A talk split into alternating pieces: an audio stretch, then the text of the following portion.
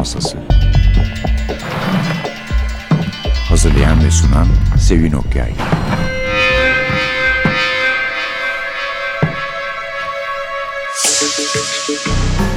Merhaba, NTV Radyo'nun Cinayet Masası programına hoş geldiniz. Bu hafta size gene böyle grip lit kategorisine girebilecek yeni bir kitap sunmayı düşünüyordum ama sonra benzer temalar üzerinde dönen kitapları arka arkaya tanıtmaktansa araya bir klasik koyalım diye düşündüm ve klasiklerin klasiğini buldum. Daha önce kullanamamıştım. Çok hoş bir konu var. Dr. Watson yani Sherlock Holmes'un Dr. Watson'ı 165 yaşında oldu. 7 Temmuz'da 165. yaşını kutladı. Aynı zamanda Sir Arthur Conan Doyle'un da ölüm tarihi ki o da doktor biliyorsunuz ikisi de doktor. Zaten ilham kaynağının da tıpkı Sherlock Holmes'ta olduğu gibi Doyle'un ilham kaynağının gene bir doktor olduğu tahmin ediliyor. Dolayısıyla doktorlu bir gün yaşayacağız demektir. Çok yaşasın Dr. John Watson. Dr. John Watson dedim de aslında doktorun adı sadece dört kere telaffuz edilir, söylenir. Bir tanesi bunların Kızıl Dosya Esther Scarlet'tedir ve hikayede şöyle bir alt başlık vardır. Doktor John H. Watson tıp doktorunun hatıralarından bir bölüm şeklinde ve ikincisi de His Last Bow isimli veda kitabının girişinde John H. Watson MD diye yazıldığını görürüz ve The Problem of Tor Bridge, Tor Köprüsü'nün sorunu herhalde bilmiyorum çünkü tam Türkçe adını. Watson evrak kutusunda John H. Watson MD yazdığını söyler. Karısı Mary de The Man with the Twisted Lip'te ona James diye hitap eder. Çok büyük bir polisiye yazar olmasına rağmen nedense Türkiye'de pek kabul görmeyen Dorothy L. Sayers da bunu şöyle bir şeye bağlamış. Orta adı yani John H'in Ha'nın Ha'sı Hamish Doktor Watson'ın bu Hamish de Simus adının bir İngilizleştirilmesi. Simus da James için İskoç Galcesi. Dolayısıyla e, bu Hamish'le dördüncü kez doktorun adından söz edilmiş oluyor. Dolayısıyla biz de bugünü Sherlock ile e, yakın beraberliği sayesinde anlayamadığımız çözümlemeleri dedektifimizin efsanevi çözümlerini sıradan bir insan olarak Sherlock'a sorduğu sorularla bizim için açığa çıkaran Doktor Watson'a ayırdık. Şimdi ise arkadaşımız Suha Çalkevik her zaman olduğu gibi bize kitaptan bir bölüm okuyacak.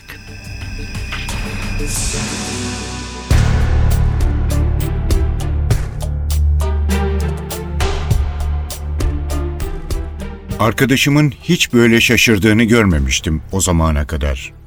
Kısa bir süre hayret içinde sessiz durdu. Sonra kahkahalara boğuldu. Bir irtibat Watson, yatsınamaz bir iletişim dedi. Benimki kadar esnek ve süratli bir akıl var karşımda. Şahane bir oyun oynadı. E, adı Sherlock Holmes'muş, ha? Evet bayım, beyefendinin adı buymuş. Harika, onun nereden aldığını ve sonrasında gelişen her şeyi anlat. Trafalgar meydanında el etti bana. Saat dokuz buçuk gibi. Bir dedektif diye tanıttı kendini. Eğer tüm gün boyunca emirlerini yerine getirir ve hiç soru sormazsam iki altın vereceğini söyledi. Önce Northumberland Otel'e gittik ve iki beyefendi çıkıp sıradaki arabaya binene dek bekledik. Bindikleri araba bu civarda bir yerde durana kadar peşlerinden gittik. Tam bu kapıda, dedi Holmes. Bundan pek emin değilim. Artık müşterim bilir orasını. Arabayı sokağın aşağısına çektik ve bir buçuk saat bekledik. Sonra iki beyefendi yanımızdan geçti. Onları Baker sokağı boyunca izledik. Biliyorum dedi Holmes. Regent sokağına varana dek üç kez yön değiştirdik. Sonra beyefendi vazgeçti ve bana doğruca son sürat Waterloo istasyonuna sürmemi buyurdu. Kısrağı kamçıladım ve 10 dakika sonra dediği yere geldik. Sözünde durdu. İki altınımı verdi ve istasyonda gözden kayboldu. Sadece arabadan inerken dönerek şöyle demişti. İlgini çeker belki. Bay Sherlock Holmes'u taşıdın tüm gün. Adını da böyle öğrendim. Anlıyorum. Başka bir şey yok mu? İstasyondan sonra hayır. Peki Bay Sherlock Holmes'u tarif eder misin? Şoför kafasını kaşıdı. Tarif etmesi pek kolay biri değildi aslında dedi. 40 yaşlarında diyebilirim. Orta boylu. Sizden 5 santim daha kısa belki boyum. Gösteriş düşkünleri gibi giyinmişti. Çepeçevre siyah sakallıydı. Yüzü solgundu. Daha fazlasını söyleyemem. Bilmiyorum çünkü. Gözleri ne renkti? Dikkat etmedim. Başka hatırladığın bir şey yok mu? Hayır efendim. Hiçbir şey yok. Pekala. Öyleyse işte yarım altın. Daha fazla bilgi getirebilirsen bir tane daha bekliyor seni. İyi geceler. İyi geceler bayım. Teşekkür ederim. John Clayton kıkırdayarak çıktı odadan. Holmes omzunu silkti ve bana döndü. Yüzünde hazin bir tebessüm vardı. Üçüncü ipucu da gitti. Başladığımız yere döndük dedi. Kurnaz herif. Numaramızı ve Sir Henry Baskerville'in bana danıştığını biliyor. Regent sokağında kim olduğumu öğrendi. Arabanın numarasını araştıracağımı ve şoförün yakasına yapışacağımı tahmin etti. Böylece küstah mesajını bendenize adamın eliyle iletti. Watson, bu defa gerçekten dişimize göre bir düşman var karşımızda. Londra'da mat olduğunu kabul etmeliyim. Sana Devonshire'da başarılar dilerim. Ama içim hiç de rahat değil. Ne konuda? Seni göndermek hususunda. Pis bir iş bu Watson. Tehlikeli ve kötü bir iş. Gittikçe rahatsızlığım artıyor. Evet, kıymetli ahbabım. Gülüyorsun şimdi. Ama inan bana eğer seni Baker sokağında tekrar sağ salim görebilirsem çok memnun olacağım.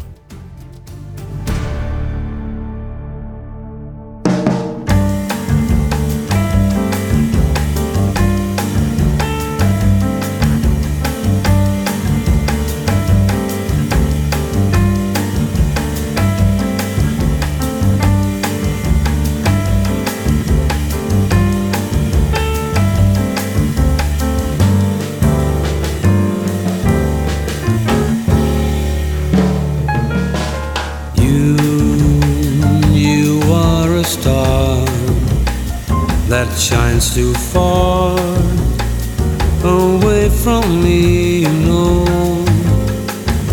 I should change my life, but I'm still so far from reality. I love you so when I start my day.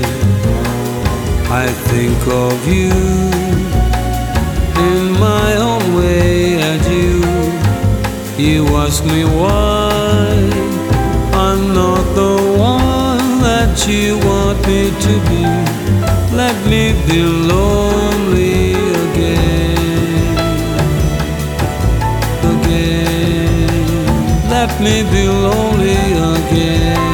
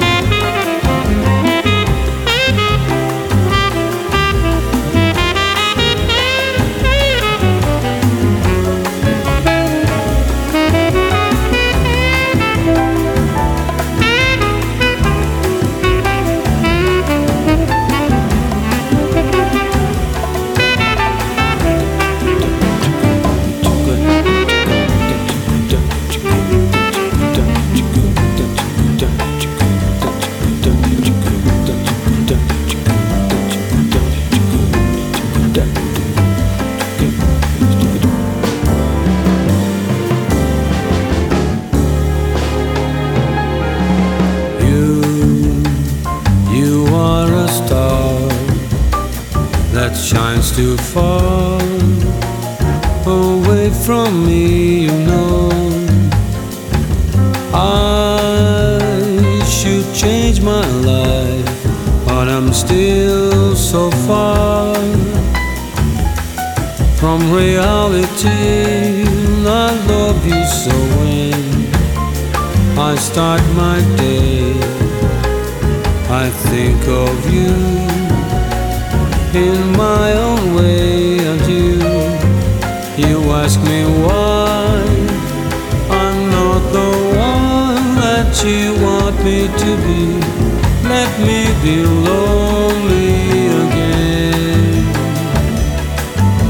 Again. Let me be lonely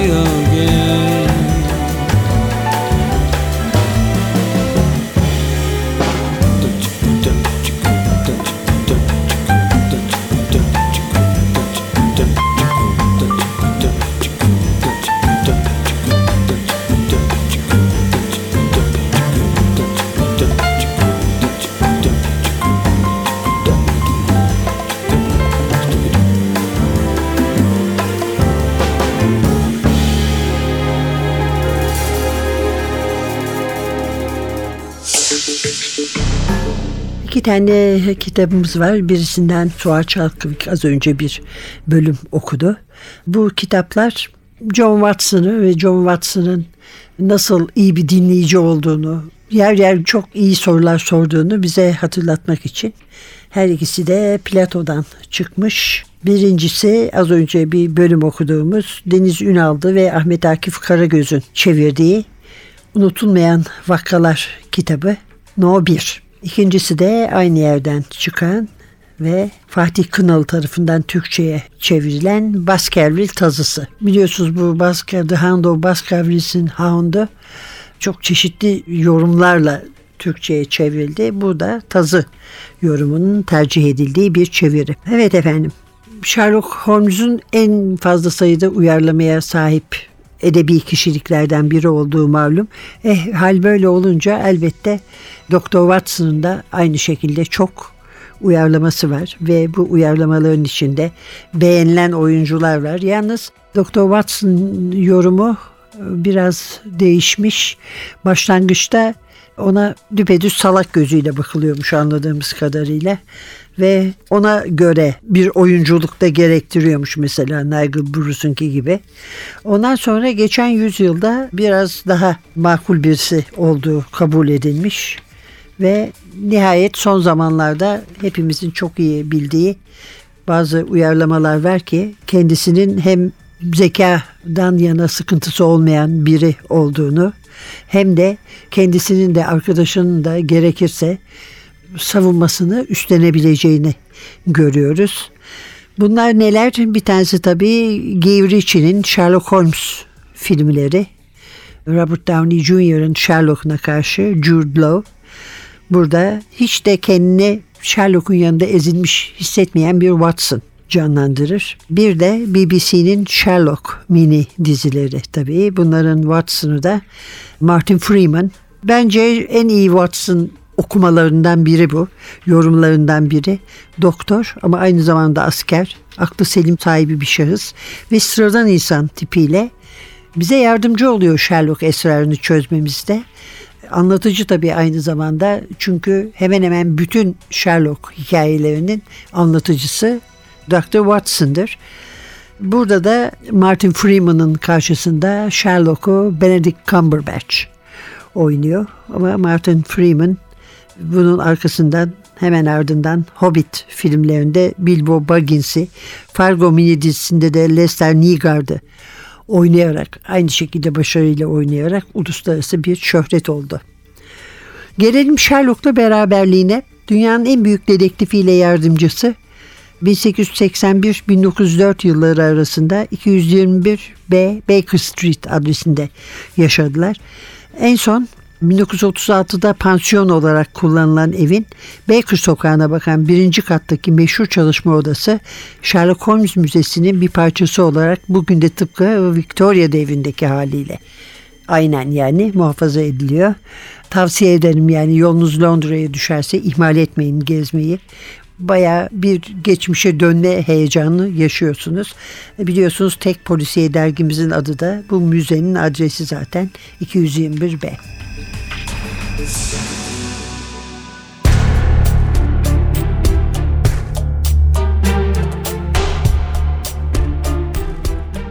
Sherlock Holmes ise ellerinin tüm parmak uçlarını birleştirmiş ve ayaklarını uzatmış bir halde doğruca tavana bakarak bir süre sessizce oturdu. Sonra kendisi için bir nevi danışman görevi gören yağlı kilden eski piposunu raftan indirdi. Piposunu yakıp sandalyesine oturdu. Bezgince arkasına yaslandı ve yoğun mavi dumanlar odayı doldurmaya başladı. Oldukça ilginç bir çalışma olacak bu diye söze başladı. Kızın kendisi önemsiz küçük probleminden daha ilginç. Fihristime bakarsan 77'de Andover'da ve geçen yıl Haag'da benzer vakalar olduğunu görürsün. Aslında fikir eski olmasına rağmen benim için tamamen yeni birkaç ayrıntı da var. Ama hanımefendi yeteri kadar bilgi verdi. Benim göremediğim birçok şeyi görmüş olmalısın dedim. Watson, göremediğin değil, fark edemediğin. Sen nereye bakacağını bilmediğin için önemli noktaları kaçırdın. Elbise kollarının önemini, baş parmak tırnaklarının söylediklerini veya bir ayakkabı bağının verdiği bilgilerin ne kadar değerli olduğunu bir türlü anlatamadım sana. Peki kadının görüntüsünden sen neler çıkardın? Az önce bu odada gördüğün kadını bana tarif et. Kuşun rengi geniş kenarlı tuhaf bir şapkası vardı. Şapkanın üzerinde kiremit kırmızısı bir tüy vardı.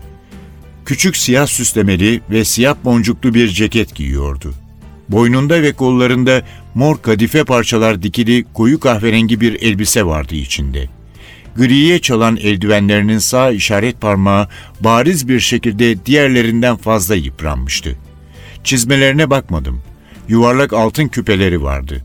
Kaba ve rahat görünümünün altında hali vakti yerinde olduğu belli oluyordu.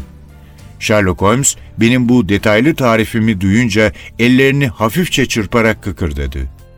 Bana sorarsan Watson çok iyi gidiyorsun. Gerçekten iyi gözlemlemişsin. Önemli olanları ıskaladığın bir gerçek ama metodu yakalamışsın. Bravo. Ayrıca renkler konusunda da oldukça dikkatli olduğun gözümden kaçmadı. Fakat ne var ki genel izlenimlere hiçbir zaman güvenmeyeceksin dostum. Hep ayrıntılara yönelmelisin. Her zaman bir kadında önce elbise kollarına bakarım ben. Erkekte ise pantolonunun dizlerine dikkat ederim. Senin de gördüğün gibi bu kadının kollarında kadife vardı. Kadife iz sürmek için çok faydalı bir malzemedir. Bilekten biraz yukarıdaki çift kat kadife bir daktilocunun masaya kolunu dayadığı yeri gösteriyor. Dikiş makinesi de benzer bir iz bırakır. Ama dikiş makinesinin bıraktığı iz bu hanımefendide daktilonun bıraktığı izlerin aksine sol kolda ve baş parmaktan uzakta oluşur. Her neyse hanımefendinin yüzüne baktığımda burnunun her iki yanındaki kelebek gözlük izini görünce ilk anda söylediklerim onu oldukça şaşırttı. Beni de şaşırttı ama her şey açıktı. Sonra çizmelerine baktım. O zaman ben de şaşırdım. Çizmenin bir teki diğerine benzemiyordu. Birinin üstündeki tokası süslüyken diğerininki sadeydi. Birinin beş düğmesinden alttaki ikisi iliklenmişken diğerinin birinci, üçüncü ve beşinci düğmeleri iliklenmişti.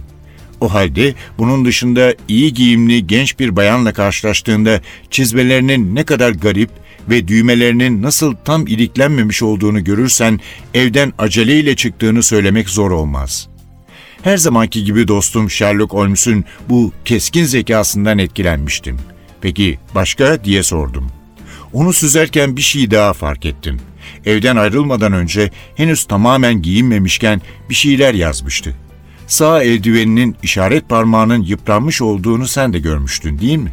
Ama hem eldivende hem de parmakta mor bir mürekkep lekesi olduğunu herhalde fark etmedin. Aceleyle yazarken kalemi mürekkebe fazla batırmış. Bu olay hemen sabah olmuş olmalı. Çünkü aksi takdirde iz parmak üzerinde bu kadar belirgin kalmazdı. Böyle akıl yürütmeler yapmak eğlenceli olabilir ama artık işe dönmeliyiz Watson.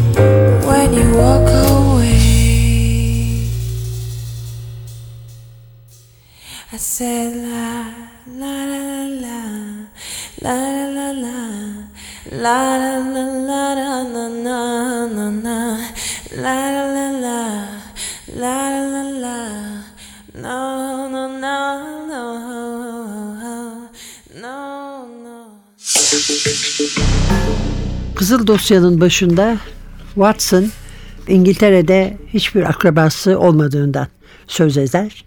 Sign of the Four, dörtlerin imzasında da babası ile abisinin öldükleri anlaşılır. İkisi de H harfini inisiyal olarak kullanmışlar. Holmes Watson'ın sahip olduğu bir eski saati incelediğinde ki bu babasının olan bir saat abisine kalmış. Çok değerli bir saat olduğunu 50 gine değerinde olduğunu görür ve bundan da babanın çok zengin birisi olduğu sonucuna varır. Ama abisi disiplinsiz, sorumsuz, harcamalarında dikkat etmeyen birisiymiş anlaşıldığı kadarıyla. Sonunda da içkiye başlamış, sıkı sıkı sarılmış ve ölmüş. Bu kitaplarda özellikle Baskerville'lerin tazısında şöyle bölümler de var. Sherlock Holmes tarafsız davranmadığını söyleyerek kınıyor Doktor Watson'ı. Tarafsız davranmadığını söylemesinin sebebi de onun bazı hatalarını, bazı başarısızlıklarını Watson'ın görmezden gelmesi. Buna karşılık o da demiş ki The Adventure of the Blanche Soldier Beyaz Asker'de ki bu Holmes'un kendisinin anlattığı iki hikayeden biridir. Burada diyor ki çoğu kez ona yazdıklarının ne kadar yapay olduğunu söylemiş ve kendini olgulara ve sayılara bağlı sayacağına halkın zevkine boyun eğmiş olmakla suçlamıştım diyor ama hep aynı üslupla yazılıyor bu maceralar ve Holmes de gene de Watson'ın hikayeleri yazmasının kendisinin yazmasından daha iyi olduğunu kabul etmek zorunda kalmış. Bir macerada Watson'dan sık sık sadık dostum ve biyografi yazarım diye söz ediyor ve o olmadığı zaman kendini kayıp hissettiğinde ima ediyor. Peki nasıl bir adamdı? Çeşitli tarifler var fiziksel görünüşü ile ilgili. Çıta gibi zayıf ve kuru fındık gibi koyu renk. Sonra yapılı bir adam olduğu söyleniyor. Boyu ortalama ya da ortalamanın biraz üstünde. Kalın, güçlü bir boynu ve küçük bir bıyığı var. Watson bir de sporcuymuş daha önce. Eski bir Londra kulübü olan Blackheath'te rugby oynuyormuş. Bu da The Adventure of the Sussex vampir macerasında anlatılıyor. Bir başka macerada da Watson orta yapıda güçlü, kare çeneli, kalın boyunlu, bıyıklı biri olarak tarif edilmiş. Ve yani hele silah da taşıdığını düşünürseniz arkadaşının ya da kendisinin başı derde girerse böyle bir durumdan rahatlıkla kurtulabilecek biri olduğunu kabul etmek lazım. Evet efendim Dr. Watson'ı, Dr. Hamish John Watson'ı ele aldık bugün. Onun 165. yılını kutladık ve iki kitaptan bölümler okuduk. Önümüzdeki hafta daha modern bir e, muamma çözücüyle birlikte olmak umuduyla mikrofonda Sevin Masada Atilla hepinize heyecan dolu bir hafta sonu diler. Hoşçakalın.